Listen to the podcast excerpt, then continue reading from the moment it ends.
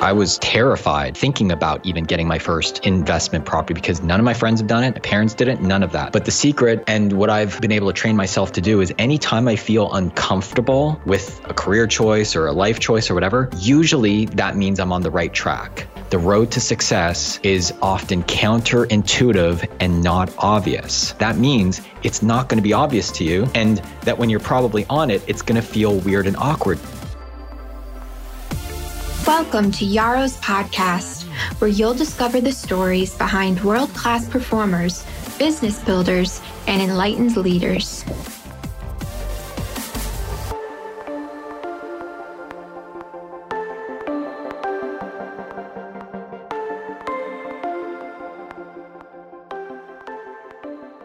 Hello, this is Yaro Starak, and welcome to a, a fun interview I think we're going to have today, because I'm really curious, and that usually means we're, we've got a great guest.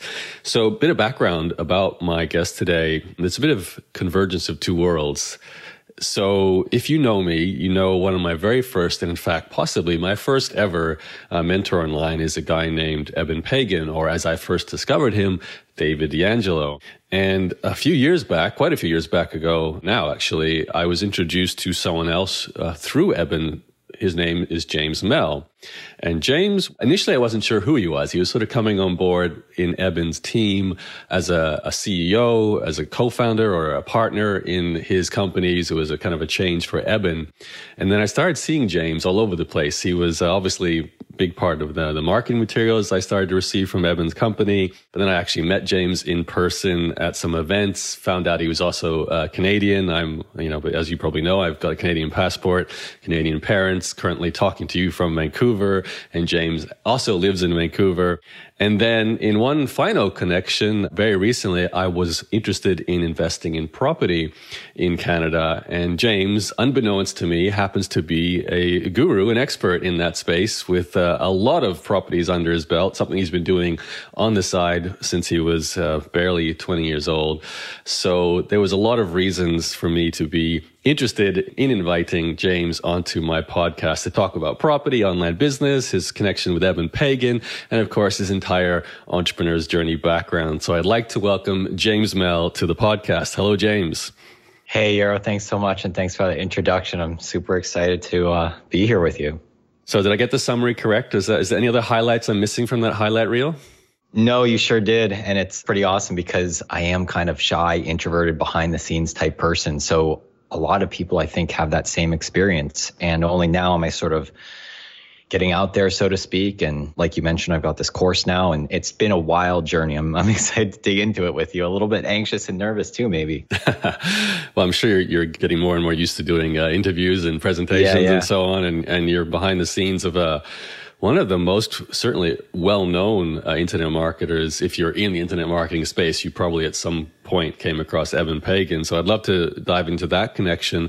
But before I do that, can we just really date stamp this for another reason with the property investing side of things? I know every time I speak to you, this number goes up, but how many, how many doors, how many properties do you have at the moment in your investment portfolio? Yeah. So right now I'm at twenty properties. I just purchased my twentieth property last week. Actually, we closed on it, and that brings me up to sixty-nine doors. Wow. And I've got one other deal that's pending right now for a sixteen unit apartment building, which if that gets acquired, will, will be up to eighty-five. So yeah, that's been growing really fast. I'm sure we'll get into that, but it's been a wild journey and also a lot of insights there. So yeah, that's amazing. You got a little empire growing there. And probably by the yeah. time you download and listen to this podcast, James has added another twenty doors to his portfolio, or if not more. So, mm-hmm. you know, it'll be, it's, it's, it's really rapid growth. I, I'm very impressed. So, I mean, I could probably spend this entire podcast talking to you about property, but I do want to get your entire background story. Mm-hmm. And I was actually surprised to learn that property was something that was right at the beginning, I guess, of your adulthood. It's not something you go out there talking about, uh, at least you didn't until you started this course you now have on property. So I don't think anyone would realize that. I only knew you as this guy who Eben praised as, you know, a person he, you know, really respected and admired inside his company, who then rose to the top into a leadership role. another story I'd like to share. But before we do all of that, mm-hmm. let's go back in time. I know you were you're born on the east coast of Canada, and uh, it's a very cold and snowy part of the world in a, a not so super large city. So what was it like growing up there? Yeah, so I, I did. I grew up in a place called Nova Scotia, Halifax, Nova Scotia. It's it's a pretty small place, three hundred fifty thousand population, I think, last time I checked. And it was interesting growing up there because it's all I knew. And I we didn't travel a lot when I was a child, so I didn't really know anything else. I didn't go to any bigger cities or any of this sort of stuff. And one of the things I found, it, it was amazing growing up there because we had big backyards to play around with and all that sort of stuff. However, I did find now, looking back in retrospect, that some of the thinking, some of the, I don't know, the ambitions are sometimes stunted because it's not a big sort of metropolitan. There's not a lot of movers and shakers, so to speak, there. And I realized that that can have an impact on people. And fortunately, when I started my career, the internet was really just taking off. And that's when I got plugged in. I've always been like a self-educated type person. And I started studying mentors online to just educate myself. And that's really what I think set things apart for me, was finding these people there.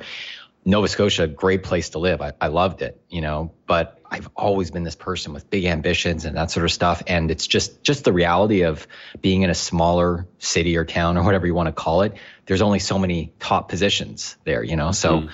that's sort of what it was like growing up there. Your ambitions, were they, you know, as a teenager, w- were you thinking entrepreneur, or were you thinking career path, or, or not even clear, you just knew you wanted more money or more freedom, or, or whatever the case? Like, was there a vision at that age? Yeah. So when I, when I was really young, I mean, my parents were middle class working type parents, and they wanted the best for me and all my brothers. And they always imprinted in me, like, you got to be a doctor, dentist, lawyer, you know, the highly prestigious careers. And for whatever reason, that stuff never really resonated with me. I was always attracted to business, because I, I don't know what it was. I think it was like the, the creativity of it. I think it was the fact that you could create your own path, your own journey, whatever.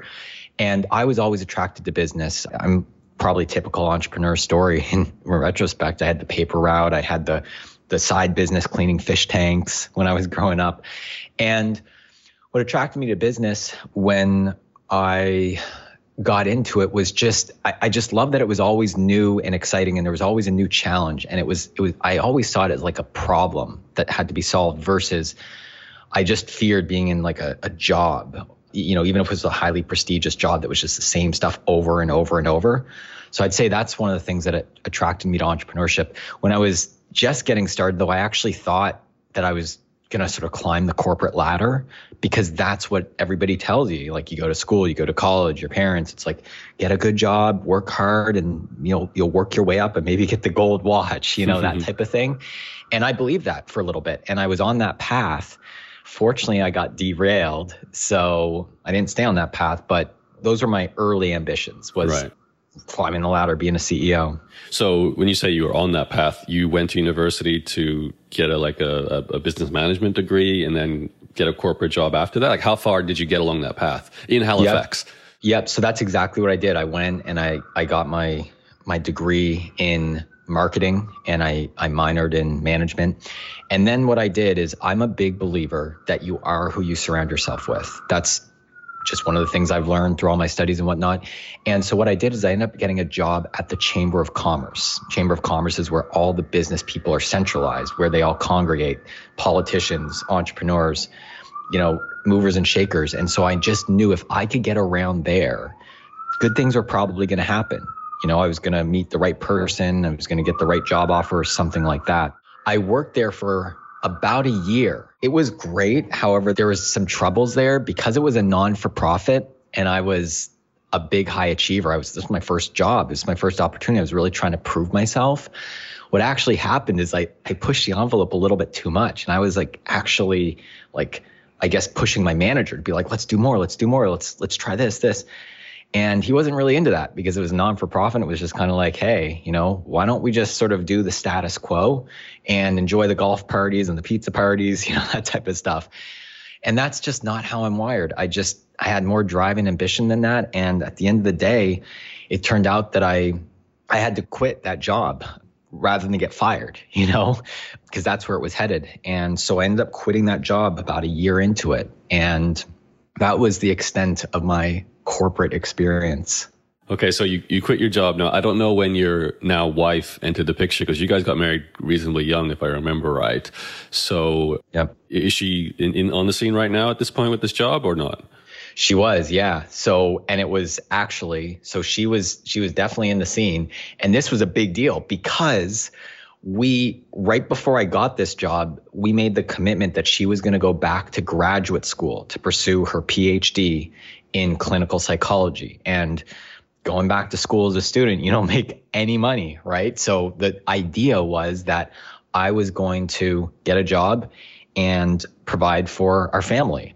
So I was stoked when I got this Chamber of Commerce job, because I'm like, awesome, this is great. And then I'm going to work my way up and get a probably a better job and make even more money, and everything is going to be great. And we ended up having to quit that. That was a huge blow to us and our family. So that was an interesting experience. So what what's your thinking then? You, you, you decide to quit. You guys have no other income source. What did you do? Yeah, good question. So I was freaked out, and I... What I did is it's some, it's interesting because there's a lesson here where sometimes when your back's against the wall, that's when you just get the most creative, the most ambitious, and you just got to figure something out. And for me, what I did is at the time, like I mentioned, I was, I've always been somebody interested in education and doing the best to improve myself. So how I got to know Eben is when I was at the Chamber of Commerce job, I was actually searching on YouTube, like how to like business, marketing, productivity skills, all this type of thing. And I came across his course on Altitude. It, some of it was posted on, on YouTube, and I saw clips of it, and just something instantly resonated with me. Just the way he communicated, the way he explained things, the way he was so future oriented. It, it was almost like he could predict the future. At the time, what was also really impressive is that he had a business with seventy virtual employees. I'd never heard of anything like that. So a team, a business that was making, you know, in the tens of millions of dollars with seventy people all across the world working virtually. And I was like, that's what I want to be a part of.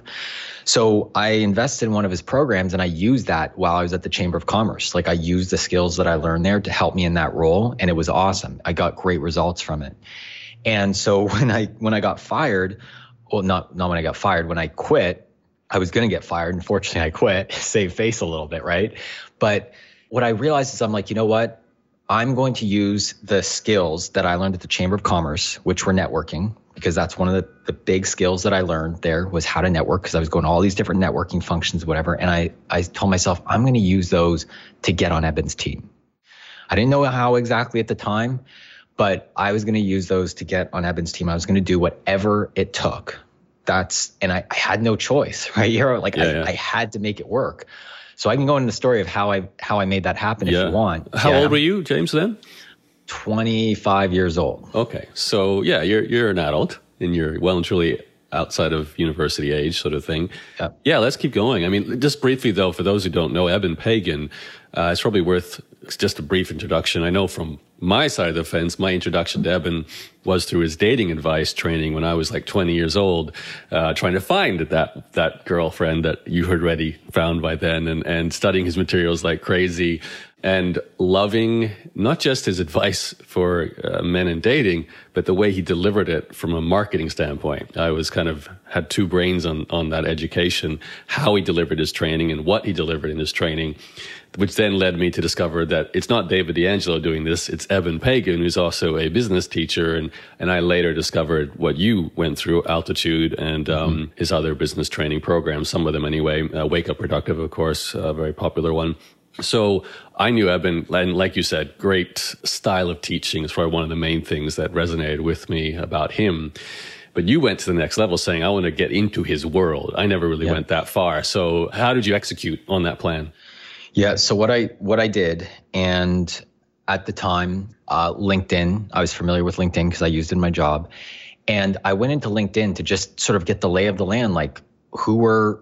At the time, Eben's company was called Hot Topic Media. So I just went on to LinkedIn and to see is Hot Topic Media listed and who was affiliated with it, who worked there. And I became friends with some of the people there. I just added them as a connection and whatnot. Some accepted me, some didn't. And then I would just send those that connected with me a message and just said, hey, you know, I noticed you work for Hot Topic Media and Eben. I'd love to just get to know you, you know, whatever. And so I did that a bunch of times. And then eventually I found the C E O at the time on LinkedIn. And I was like, oh my gosh, this is crazy, right? The C E O. And I was a little bit nervous and whatever. But because of my experience working at the Chamber of Commerce, I was really comfortable and familiar interacting with C E Os. So it was, it was awesome. And so one of the things that I did is I noticed that I saw him on there. I saw his name and I, I did the Google search, whatever. And his personal blog came up. And I started reading it. I started reading every every post he had for a few weeks, just because I wanted to get to know him better, see what he was interested in, all that sort of stuff. And then what I started doing was commenting on just about every post, right? And the reason I did this, and my mindset at the time was something I learned from Eben, was to offer more value than you ask for in return. So I would read the post and I would try and come up with like something smart to say or whatever, and I would just put it on the post to add value. And I'll never forget, one after probably about two weeks of doing that, I probably looked like a little bit of a stalker or whatever, because yeah. I was. I was going to say.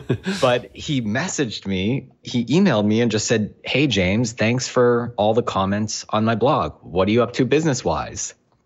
And I was like, oh my gosh, this is crazy. And the truth is, I was up to absolutely nothing. You know? This is, I was like, what am I supposed to say? I don't know what I said. I can't remember. But fish tanks. Regardless, yeah, ex- exactly. Fish tanks. Fish tanks. I'm trying to get my old paper route back. But so, anyways, that opened the communication. And then I remember I just, again, because of what I learned at the Chamber of Commerce, I was really familiar with getting to know people. And I eventually emailed back and was just like, hey, could we jump on a quick call for fifteen to twenty minutes? I'd love to get to know you and see if there's any way I can help you or what you're up to, you know, help help it out at all. Again, because I was trying to lead with value. I was trying to offer value. And so he ignored me the first time. I think he ignored me the second time. I tried three times, and I remember eventually he was like, okay, cool. Let's, sure, let's jump on, right? And another lesson here is in persistence. I can just see, James, after this podcast, all these people are going to start like, oh. commenting on your posts, emailing you in three or four times to try and talk yeah. to you. That's why I try and stay behind the scenes, right? Yeah, it's, yeah. it's like, you know, but yeah, so I, I did that and we got on the on the phone, and my my only intention of getting on the phone was to to truly get to know him better and see what he was up to and see what goals he had and see how I could offer even more value. And so after getting to know him a little bit, we came up with, I offered to write a blog post for his blog on networking, on what I learned working at the Chamber of Commerce for a year. And so I literally spent like the whole weekend, locked myself in my room. I'm not even that great of a writer, but I was like writing this article and triple checked it, proofread it, all that sort of stuff, and then sent it off, and he published it, which was really, really cool. So that happened. And then about two weeks later or so, I got an email from Eben on, because I was on his list, his mailing list, and it said that they were looking to hire some people on his team. And I was like, oh my gosh, this is this is my opportunity.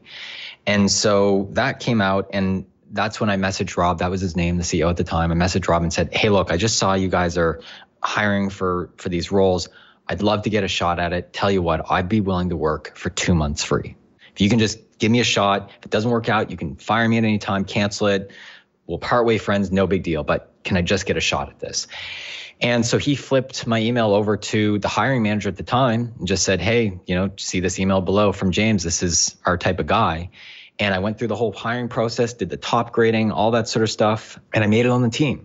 And I made it on the team as a contractor, as a sales consultant and coach. And that's where it all began. And again, because I was in a position where I had to succeed, I just worked day and night at it. I studied all of Eben's programs, and my goal was to just, even when I got the job, Yaro, was add more value than I can ask for in return. And fortunately, it worked out really well. I was a, the top person that on that team of three at the time of the new hires, and I've just grown with the company ever mm-hmm. since. I'm assuming that role was somewhat commission-based too, if it's a, a sales role, right, to, to sell Eben's courses? Yeah, it was all commission based. There was oh, a wow. there was a base for a, a few months while it was getting onboarded and whatever. But yeah, it was all commission based. Amazing. So you would have really got to know Eben's training in order to be able to, to sell it. So, uh, and, and you would have loved that because you love his courses. So it was kind of, you know, a well-suited job for you. Now, at this point, are you buddies with Eben by now? Or like, had you even talked to him much? Or what was the, the state of your connection with Eben himself? No, not at all. I felt like I knew him because I had been through like hundreds of hours of his training, right? right? I felt I knew him, but no, he didn't know me at all. We had no interaction at the time. So, which is a real testament yeah. to Eben's ability to build a virtual company that runs itself, right? Like this is one of the things I, like you said, seventy virtual employees. I remember hearing that too, uh, twenty million dollars information publishing business. And, you know, here Eben is essentially delegating everything. The business runs itself. So for me, that was one of the amazing lessons. But I guess I don't realize, you know, you went through top grading and all this hiring process. So there was a lot of built up systems and structure, despite the fact that it was a virtual company, right? one hundred percent. Yeah, definitely. So did you, how did you rise? So you obviously were great at selling, and obviously you, you loved this philosophy of giving more than you're sort of expected to. And I think it sounds like you found a role where you could do that. Did you find yourself replacing the C E O at Eben's company within twelve months, or what happened? Yeah, right. Good question. I mean, so I, when I got on the team, I was just, I knew I had arrived because I was just like, wow, here I am, getting to work for somebody I look up to and admire, getting to do something I love to do, which is invest in self-improvement. It, it's like, I don't even consider it like sales, uh, Yaro, because this is just what I do in my life. Like when I find something that I'm really interested in or that helped me out in my life, I tell my friends, like that's, that's what I do. And so I just saw myself as getting to do that full time. And fortunately, I got paid to do it. So every time I worked with somebody, consulted with them, or were on a call, I just shared my experience. And one of the things that really set me apart, I think, is the fact that I would go through Eben's training as, even when I got on his team, I had a daily practice. I'd go through an hour of it at the beginning of every single day. And I ended up going through every single program, and he's got a ton of programs. Eben is amazing at creating content. And so I went through all those programs, and then I implemented them. Whether it was Wake Up Productive to learn productivity and built a morning routine and structured my time differently, whether it was Self-Made Wealth and learning about money and how to invest it and buy cash flow producing assets, whether it was digital products and launching my first digital product with two of my friends, like every single program I went through, I implemented it. And so a lot of the times when I was when I was working with people, I shared my experience and then let them know the the blueprint that I went through. And I ended up just doing really well because of that. And eventually I became the top salesperson and coach. So then I was the team leader. And then my manager at the time moved up in the company as well. So then I became responsible for the sales and coaching team. So that was even more responsibility. And that happened over like a three to four year period. And that was another big step. And then I then I got involved in some of the marketing, and, and it wasn't just sales and coaching. It was more marketing and being responsible for larger promotions and strategy and team building and management. And so I started to develop these skills and just kept growing and growing and growing. Yeah, wow.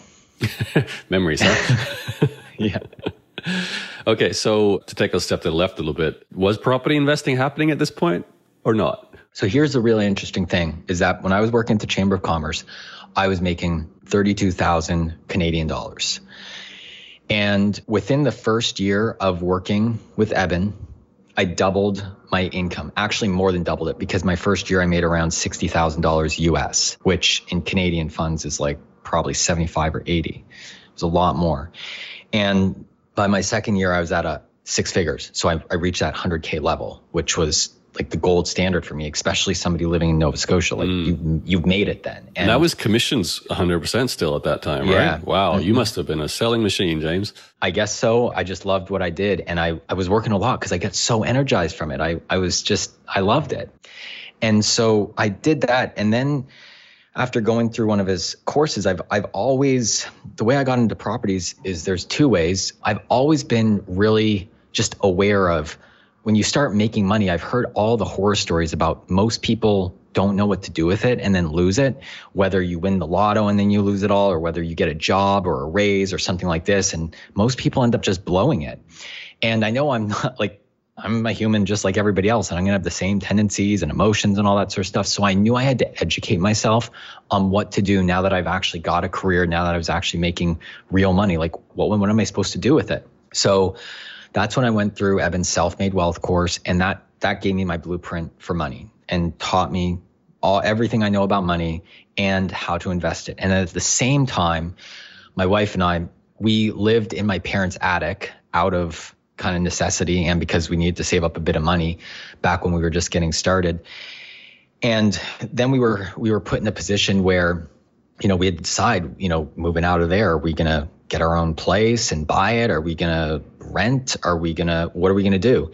And I was fortunate enough when I worked at the Chamber of Commerce to meet one of my other mentors who taught me about real estate. And that was amazing because he he was a very successful person and he had his own business. And I thought that's how he made all of his money, was through his business. And yeah, he did make a lot of money.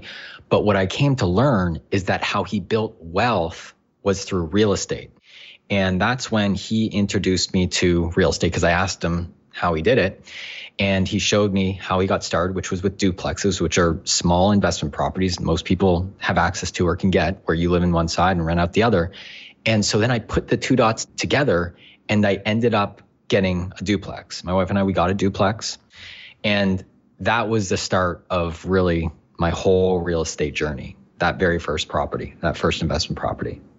Now, I'm quite familiar with that duplex story because you shared it in some detail within your, your new course on property investing, um, which I went through about a, few, a couple of months ago. Yep. I remember that story because you, like a similar experience I had recently, it's harder to get financing as a, a an entrepreneur. And I know you had your wife studying, and then you you kind of swap places where, well, no, I remember, if I remember right, you were able to get some clever loans because of her status as a student. And then you left your job, so you had trouble getting loans. I, I don't want to dive into the whole story. We can recommend people take your course.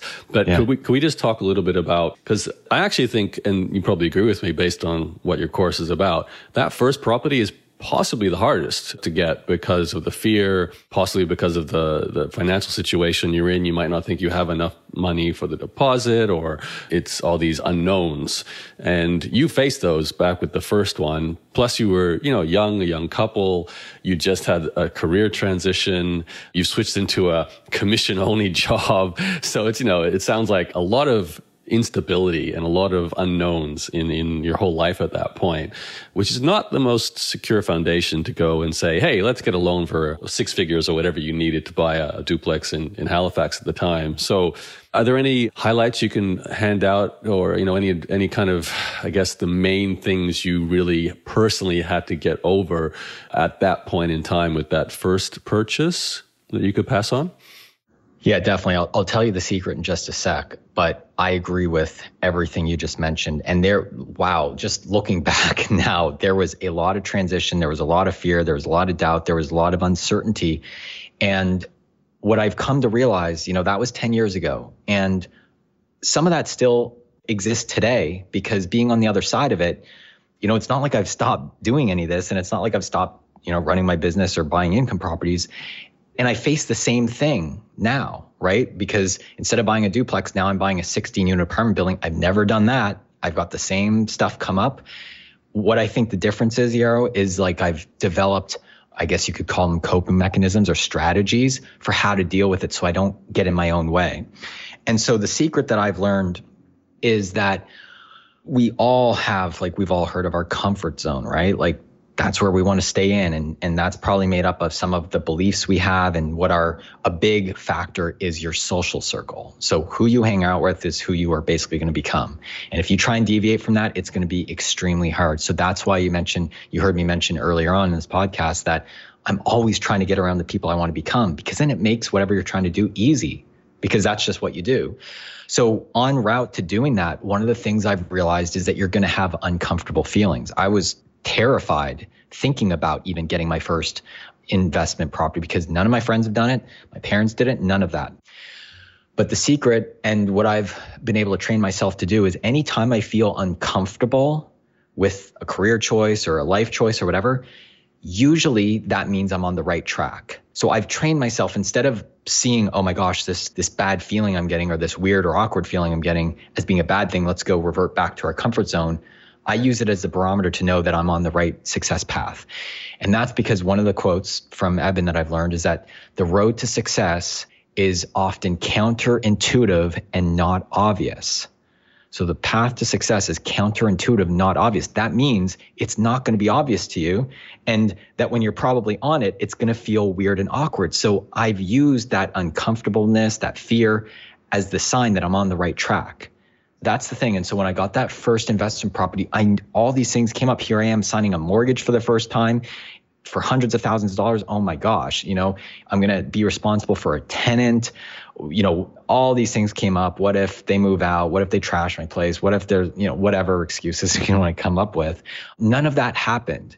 And the biggest thing, the, the biggest hurdle was literally overcoming my own thoughts, my own feelings, my own doubts, right? That's, that's what it all came down to. And fortunately, I was able to like just sign the documents and do it. And that's really been the first domino in a series of dominoes that I've then been able to knock over and allowed me to build my real estate portfolio. Mm. It's interesting when you were saying you you surrounded yourself with the people you want to become. You became the, you know, the, the captain of Eben's ship, mm-hmm. which is kind of like becoming Eben. And now, as you said at the start of this interview, at sixty-nine doors, I think, what was your, your mentor had sixty plus. I think you talked about that. And so you've kind of become him in, in terms of that result as well. So it really, you know, demonstrates the power of that, that goal setting and that, that vision. But you said there's some, some milestones there. Let's see if we can do this. I've never had to kind of cover two topics at once with a guest, yeah. James, but you, you know, you're unique in that way. Yeah. Can we take this journey forward at the, uh, and maybe, you know, just jump from the, the property side to the business side, back and forwards, uh, mm-hmm. whatever you think is the most important points to kind of stand out from your story. So you're working and growing and, and advancing within Eben's company, uh, your salary is obviously going up, and you're then using that money, I'm assuming, to continue to invest in property and, and expand that portfolio. But I know from experience, you know, you don't just keep saving up a deposit to buy the next one and the next one. It doesn't work that way. You kind of reach a point where you're, you're kind of running out of money and you have to get more creative with your financing and things like that. So I'm really curious about how you, you know, jumped across those hurdles. Plus, your wife's involved somewhere in this story, I think, too, right? So, you know, we'd love to know how, you know, how you, you two as a couple were moving house and progressing and so on. So over to you. Yeah, wow. There's It's interesting because the two are very connected, my online business and that journey, and the real estate business and that journey. And I think what it all comes down to, if, you know, whoever's listening can can take away one thing from me, it's, or a couple things. It's one, I find one of the hallmarks or just things that have allowed me to set myself apart and, and really achieve the type of success I want is the fact that I'm resourceful. And I've, I've always, like, whenever I have a goal or a vision or whatever, I tend to be very resourceful. I'm looking outside of the box. I'm looking at different things I can do. I don't take things at face value. You know, that's one of the things. And then along those same lines is being creative and being able to think outside of the box and come up with unique, weird, different solutions that most other people won't think about. And you'll see that as I share some of this stuff. So, so yeah, let's pick the story back up. So here I was now, I was in a, a leadership position within Eben's company, and I was making good income, and I was living below my means. I've always tended to do that because I wanted to create as much income as I could to invest, because I'm a big believer that if you can build a solid foundation and you can devote the time to do that, then it's going to pay you dividends for the rest of your life. So because I was around between twenty-five and thirty when I was really getting serious about this stuff, I knew, hey, if I could do different from everybody else my age who's going and buying nice big family homes or, you know, taking trips or whatever, if I could just discipline myself for five, ten years and build a solid foundation, then I'd be set. And I knew it would be challenging, but I, I just decided to do that. And so I did run into a couple roadblocks, because when I started buying these properties, I I realized, like, wow, I'm getting these tenants to pay down my mortgage, and I'm making money every single month in cash flow. And ideally, these properties are going to go up in value over the next five, ten, twenty years too. So I'm winning three ways. It was crazy. And I was like, how can I get more? So one of the creative things I did, and obviously, you know, I'm not a financial advisor, so don't take this as financial advice or anything like that. And you want to check with a professional. But because my wife was in school, we decided to go to the bank to see if she could get a student loan because she was going to become a doctor, you know, technically on paper and whatever. We decided to just go and see, even though we didn't need the money, to see, see if she could get a loan. And I was surprised when they said yes.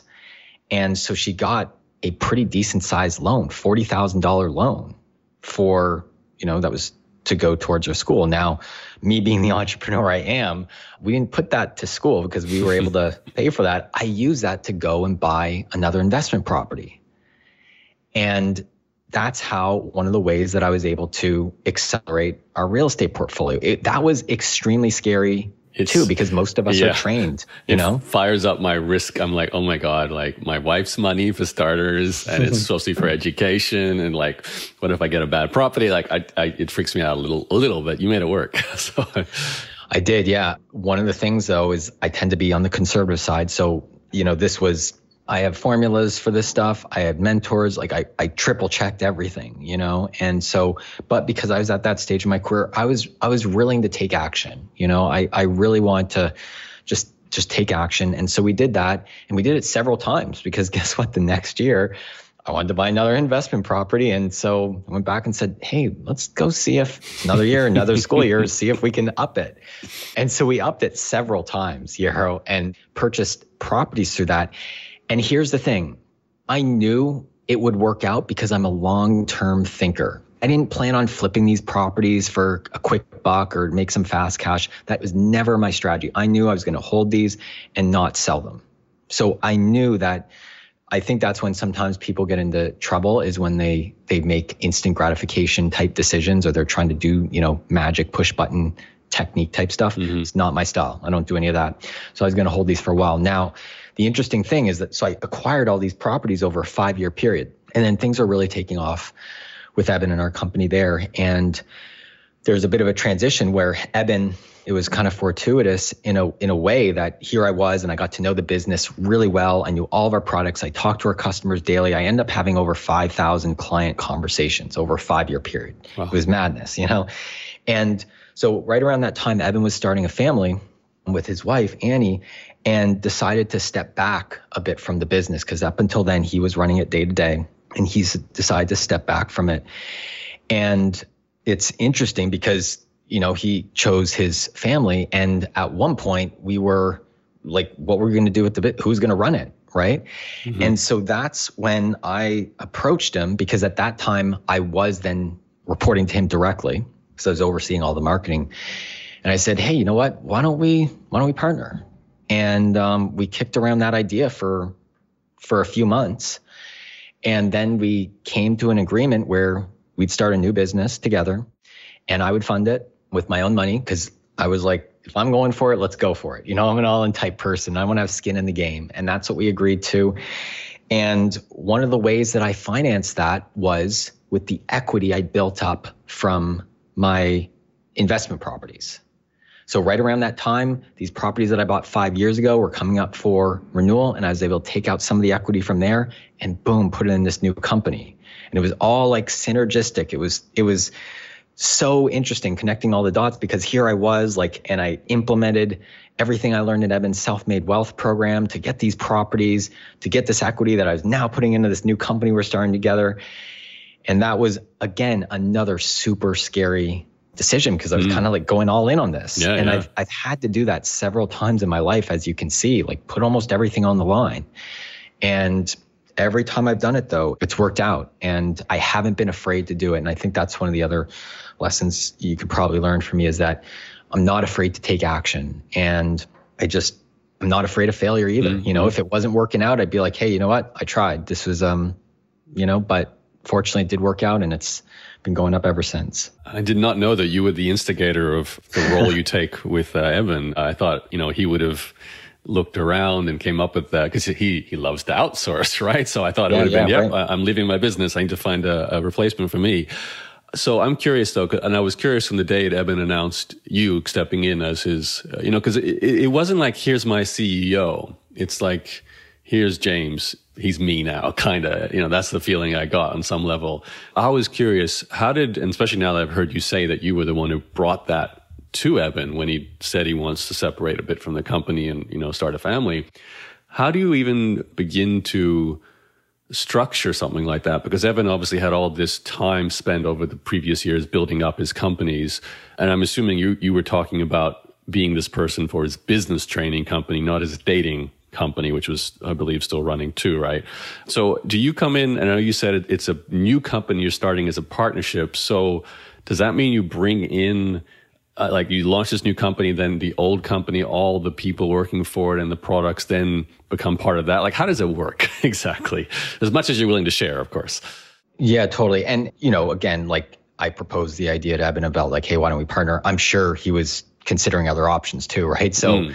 I don't want to take all the credit for that sort of but thing. But yours was but, the best. Uh, it worked out, right? So um, yeah, and it's it's been a great fit and partnership ever since. And so how how some of that works is, I mean, it's interesting because people have asked me that before, and one thing I've learned, I don't know, I don't know where I've where I learned this, but I remember it from somewhere, and it, it's that you make the rules, you know. So if you can think about that, each of us in our own lives, we make the rules. So there's no like, we didn't like whip out the the Google template on how to form an online business deal or anything like that. We talked about it. We had our a vision that we aligned on, and came together after, you know, a couple months of back and forth. And that's how we found an agreement that worked for both of us. So it's not like a cookie cutter type agreement or whatever, or any, anything along those lines. We just talked about it openly and figured out something that would work and then got to work, so to speak.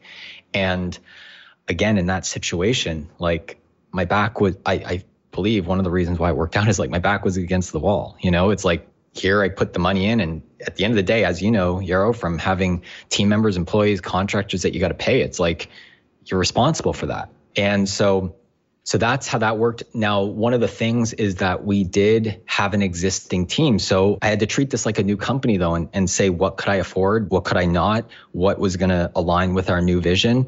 So I had to make some hard decisions in that period, but it all worked out. And I then sort of basically, yeah, exactly. One minute was now the C E O of the co- C E O and partner of the company and, and responsible for running it. And one of the things I can share too is it's interesting how like all the decisions we make in our life and everything we learn, it sort of builds on top of each other. And if you can learn something from my story, I believe that a big part of the reason that I was able to be successful in that role at a relatively young age and just really stepping into it is because of my experience with the investment properties.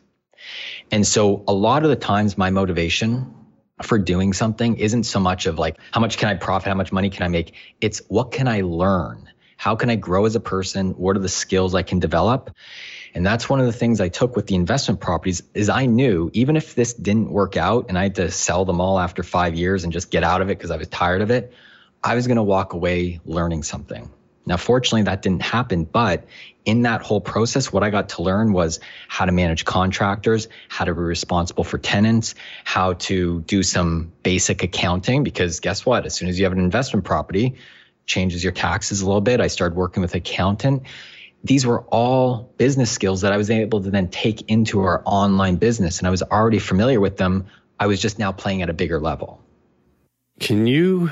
Just for the my own curiosity, when this you and Eben sat down and nutted this out, what were your your two primary goals, like your goal and Eben? Eben wanted to free up himself from the company yet still be a founder, a co-founder, which meant you wanted to become a co-founder, but essentially start driving the boat. Like I said, the captain of the ship. So you would then, you know, decide what products to launch and how to launch them. And I'd, I'd assume still with Eben, but he would not be part of the day-to-day operations. Is is that kind of in a nutshell, the, the goal there? Plus you had to buy into the company, like you said, so your capital had to be involved to become a co-founder.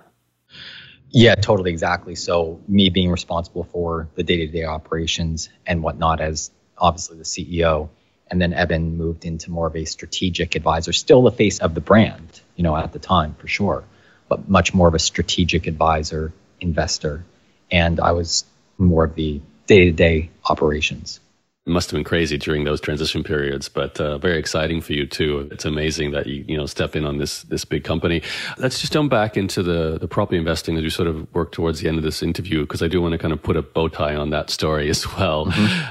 There's a big difference between owning, you know, uh, maybe a, a couple of duplexes, single family home, you know, you're under under ten doors, and that's your your little retirement portfolio. I think a lot of people are familiar with that because often their parents might have done that. To getting to the point where you're at, you know, you're pushing towards one hundred doors, you know, that's huge. It's a lot of people to manage, a lot of tenants to manage, a lot of repairs to do, a lot of accounting to do. So when, and do you remember, I guess, the moment where you you switched over to seeing this as, okay, this is not just a little experiment that I was willing to fail at to learn. This has actually worked really well, and I'm going all in to try and, I guess, I don't know what your goal ultimately is, because you can't just say, I just want to have as many doors as I can, because at some point you must be thinking, this is a company as well. So, you know, when, when did that happen along this, this path? Yeah, so I would say, and, and to circle back on one of the questions you asked me too about when Em and I were putting together our deal, and one of my motivations, believe it or not, one of my big motivations at that time was I wanted to get Eben's material out to the world. That was my number one driver, because up until then you could see like it changed my life. Like I went through it, I raised my income, I was able to take that income and start my investment properties. And I just wanted to get this out to more people. And that was one of my um, biggest motivations by far. And so when I, to now circle back to the real estate, so it was when I got to sixteen doors. So how it works when you're investing in investment properties, where, where I invest anyways, is that there's two types of loans you can get. You can get a residential loan, which is what most people do when they go and buy a house to live in, or they get their first, second, third, or fourth investment property. However, after a certain amount, and in my case, it was sixteen doors, like sixteen tenants, you then became classified as a commercial borrower because the banks just didn't want to have the risk as a residential lender or whatever. So that's when I was like, oh, wow, like I've reached that threshold. Crazy. You know, I never I never expected this was going to happen. I was like, literally at the time here, I was like, okay, if I get three investment properties in ten years, that's going to be like set for life, you know, like that's what I was telling myself. And so when we got sixteen doors, I was like, wow, this is serious. And that's when I made the decision to start a corporation and really take things seriously and start really thinking bigger with it. And then part of my motivation, because my wife and I are both really into autism, it's touched both our, of our lives in different ways. Part of my motivation then was, I'm going to start a corporation and let's get it up to one hundred doors, because then we're going to have something real that is going to be able to outlive us, that we can eventually then turn into a foundation and can support, you know, greater cause than us. That was a big part of my motivation. And that's when, that was the turning point when I knew like, okay, we're going to take this somewhere. Mm, so something bigger than yourselves. Yeah. Awesome. Okay. So let's say your goal is one hundred doors to create something that could make an impact on the world. How do you structure something like that? Because this is what I find kind of curious. If you're a property investor, most of the time, and I think this is the path you've kind of taken, it's buy something, cash flow positive, you know, do your numbers right. And then ideally, you know, you pay down a bit of the mortgage. There's possibly been some capital gain, maybe not, but whatever the case may be, you're refinancing, you're able to pull out some equity, and then you can do it again and then again. And then, of course, you've got compounding along the way. So the more you own, the more equity you can start to pull out as time goes by. But that's kind of like a never-ending cycle in some ways. Like you could forever pull out equity and forever have loans against all these properties in order to buy the next and the next and the next. So is it ultimately a point where you go, okay, let's stop so that we can actually keep the equity in the properties, start, you know, pulling out cash flow for the foundation purposes as well, for example? Is that like the plan eventually? Yeah, it's a good question. And, you know, when I teach real estate, obviously, one of the things I'm, I'd be sure to let everybody know is that we're all at different stages of our lives with different goals, different financial goals, different visions. So there's not, I don't believe there's a one answer fits all. To answer your question, from my personal experience, like right now, I'm in an aggressive acquisition mode because I want to get my new goal. Actually, now the revised one is two hundred doors. And that's my five-year goal by the time I'm forty. So I'm thirty-five right now at the time of recording this podcast. Five years from now, I want to have two hundred doors.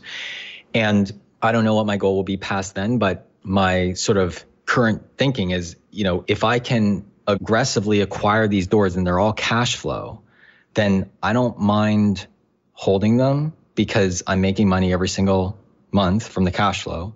And over time, they're likely going to appreciate in value, although I don't need that to happen. Plus, the tenants are paying down my mortgages every month. So you can imagine when you get to two hundred doors, that's going to be probably about twenty million dollars worth of value of a real estate portfolio. And if you've got tenants paying all those down, you're going to be creating, you know, probably about four hundred thousand dollars of equity every year just from the mortgage pay down, mm-hmm. if that makes sense. And so yes. once I get to that period, I mean, then you just look at it, then you have a few different options. I mean, if you want to keep growing aggressively, that's no problem. Or at that point, you could probably just be like, you know what, I'm going to get into more of a mortgage pay down mode for the next fifteen years, because then I want to just pay these all off. And then I'm going to have two hundred tenants paying me, say on average, nine hundred dollars a month, you know, times two hundred, that's, that's a lot of cash flow. So right now I'm not investing in these properties for cash, like a substant, like get rich type cash flow as much as I am wealth creation. Later on in life, that's where, you know, the mortgages are paid down, whatever. That's where I expect to sort of be more, more my like nest right. egg retirement. Yeah. That's how I'm looking at it. I see. So at some point that four hundred in equity a year could turn into four hundred for the foundation, or two hundred for the foundation, two hundred for the thingy, or whatever you like, basically.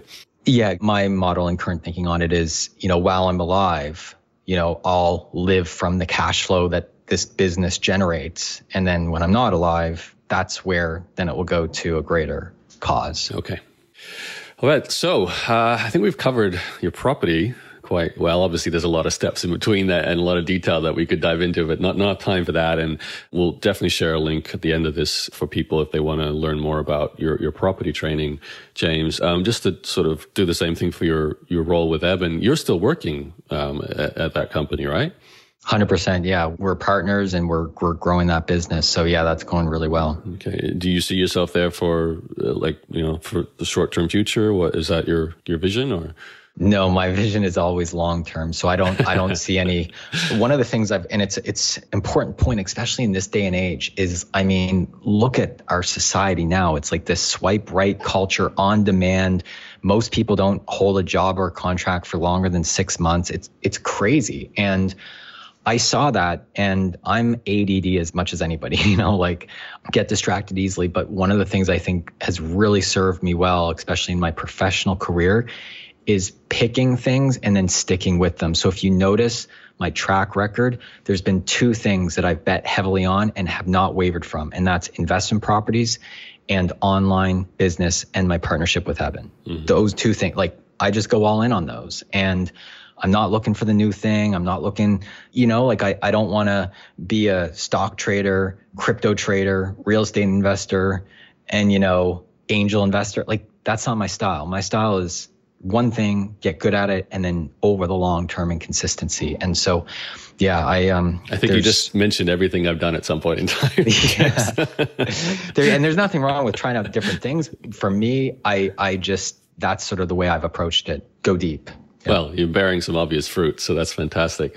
Just as a last question, James, for the people listening to this who, there are two sides, I guess. They're they're like, man, how do I get into property investing? But also, James has told the story about getting involved with an industry, kind of a career path that you pretty much decided to make yourself, you know, get involved with someone you really respect and admire, became part of the company, and then rose to the top to the point where you're actually a partner now in the in the company that you you know had nothing to do with if we go back a certain number of years. So you now partially own it, and you weren't the founder. And that's an unusual story. Normally, mm-hmm. co-founders are there from the beginning. They don't sort of work their way into becoming co-founders. So is there maybe one or two things you can say for people who want to follow in your footsteps? I guess it's a little bit of a general question because those two things are quite different, but the, the commonality there is James Mel, who did them both.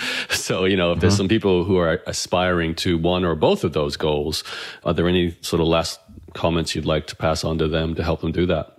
Yeah, definitely. So I think, and again, everybody has different goals or whatever, but I think it's really important no matter where you are or what position you're in. If if you can learn one thing from me, it's aim to add more value than you ask for in return. It sounds so simple, but not many people do it. I mean, I, I hire a ton of people, you know, and I've worked with a bunch of people inside of our companies, and not everybody's wired that way. And if you can do that, you're going to set yourself apart from everybody else, and it gets noticed. And that's how, when your manager or or whoever it is inside of the company you work for is looking for help or looking for somebody to step on to a bigger role, you want them to think of you first. That's um, how that works out. And then the second thing, if you do want to be an entrepreneur, what I would recommend is, this is the path I took, is go work for the type of company you want to start and learn it, and treat like when you're, you're basically getting paid to learn when, while you're working there, you know? So that, if you look at my story, that's exactly what I did for five years. I went and worked for the company that I wanted to create. And then it, I knew all the ins and outs. And then fortunately I, I was, you know, in a position where we could partner. If not, you know, I would have been able to, to model that on my own, if that's the direction I wanted to go. And that's what we're in the process of doing now. You know, I've got my own information digital product now. My wife has one too. And so we're growing and scaling in that sense. So that's what I would recommend if you want to get ahead in your career or you want to become an entrepreneur. And then I would definitely, it's not just about making money, which those two paths can can do for you, but you then need to know how to keep the money and ideally make the money grow for you, make it work for you. And that's where I would then pick some type of investment strategy, and I would stick to it for several years. That's what I did with investment properties. I, ch- I decided that's the thing I'm going to focus on and specialize in. And that's what I did. And I'm a big believer. It's crazy to me how just the way things are, a lot of us will go make money and then we'll just give it to a stockbroker or a financial advisor, you know, who gets paid commission usually to manage our money. And they have no real incentive for it to go up or down in most cases. We work so hard for it. I, that just made no sense to me. And that's why I wanted to learn it myself and understand it. I'm a big believer of Warren Buffett, who says, you know, invest in what you know. So I got to know real estate, and that's what I invested in. If you want to get to know stocks, go learn them, understand it, invest in those. For me, real estate was it, because people are always going to need a place to live.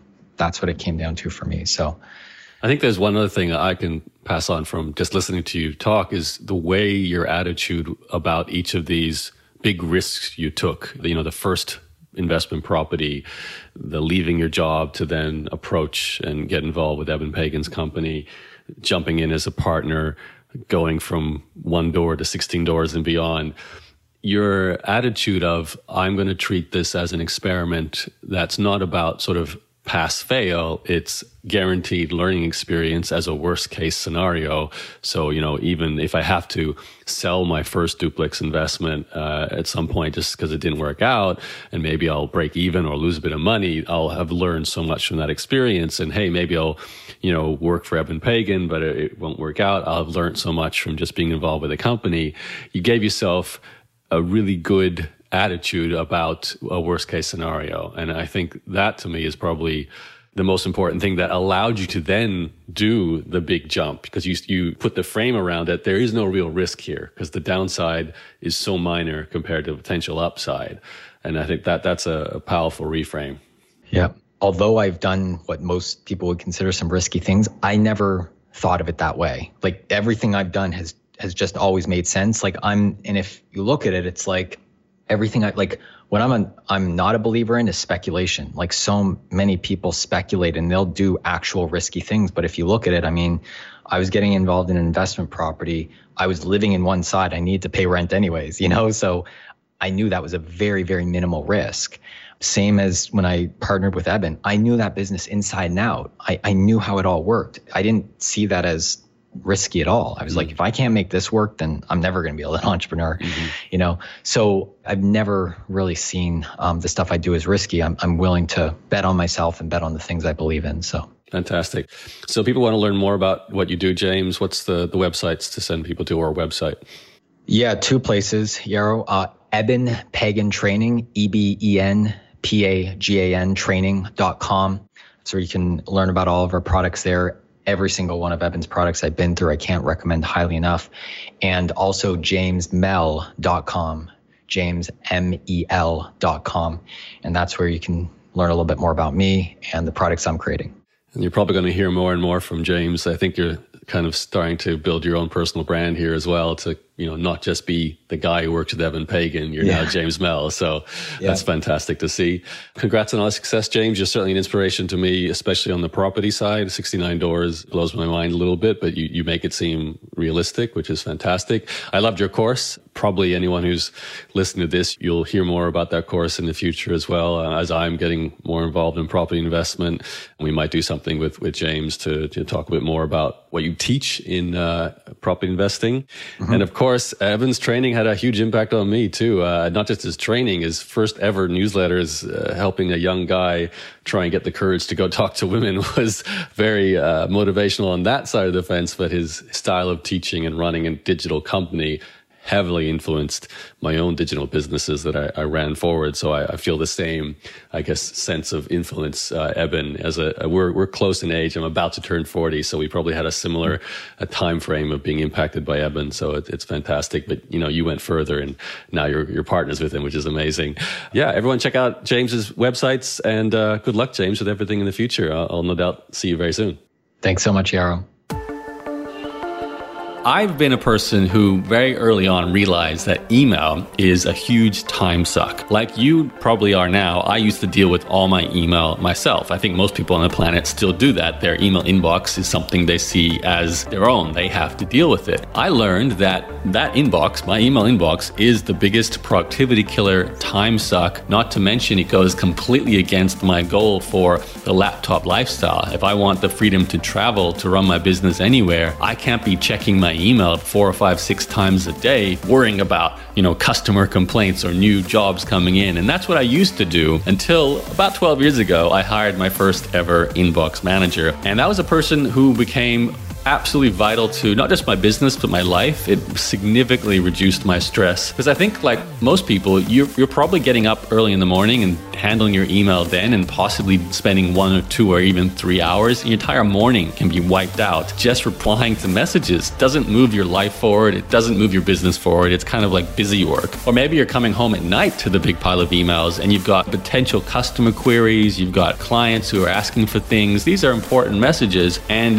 you end up losing your Your entire evening when you'd rather be relaxing, spending time with friends or family, or even watching Netflix, you know, whatever it is you want to do. But you've got this big pile of email that you know is not going to get smaller unless you go and deal with it. You know, the next day there'll be more emails coming in, and the next day there's more emails coming in. So for me, I made sure that once I got rid of it, I never had to deal with it again. So I've had either one or two or even three people handling my inbox, specialists, for over twelve years now. And I'm very excited to announce, as a special sponsor of this podcast, I'd like to introduce Introduce you to inbox done dot com, which is a brand new service essentially offering what I'm talking about here, a dedicated email inbox manager that can become part of your team and really take over what is very likely the single biggest stress point, time suck, productivity killer in your business and your life, no matter what you're doing. So this person can do as much or as little as you like. They can potentially just come in and come up with some systems, some automatic replies, some templates, and they can just be there clearing your inbox, sorting things for you so you don't have to deal with it yourself. And you know, you don't have that scattered feeling when you look at your email. Or email can be taken off your plate completely. So your dedicated inbox manager will deal with every message that comes into your inbox, and also set up some really intelligent systems for doing things that maybe you don't do right now, or maybe you, you kind of do. For example, do you have some kind of process for following up with potential customers? So people who show interest in buying your products or services, maybe just email in a question. Do you have a intelligently designed process for chasing them up over a period of weeks with several emails? And you know, are you doing that yourself right now? Well, imagine you've got someone who handles that. It's scheduled. It's part of their job to make sure that goes out in a strategic way. The same goes for dealing with potential cancellations or refunds. So if you have a membership site now or payment plans, this person can come up with a, a system for strategically handling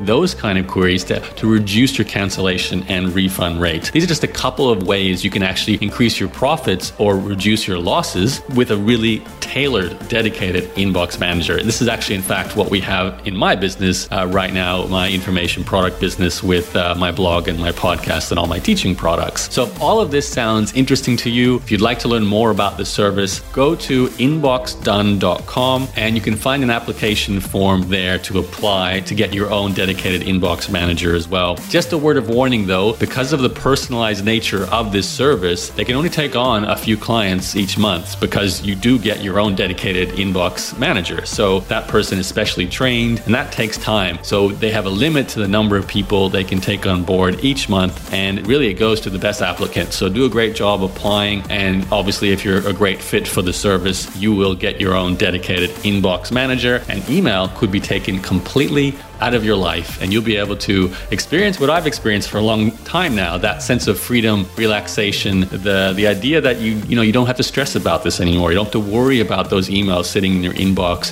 Not only that, you don't have to worry about whether you're doing a good enough job replying to those emails, because you could be losing sales right now just because you're not chasing up in an intelligent way. So I encourage you to go check out inbox done dot com. I really recommend their services. Thanks for listening to Yaro's podcast. For more episodes, visit Yaro dot blog and subscribe on iTunes or Google.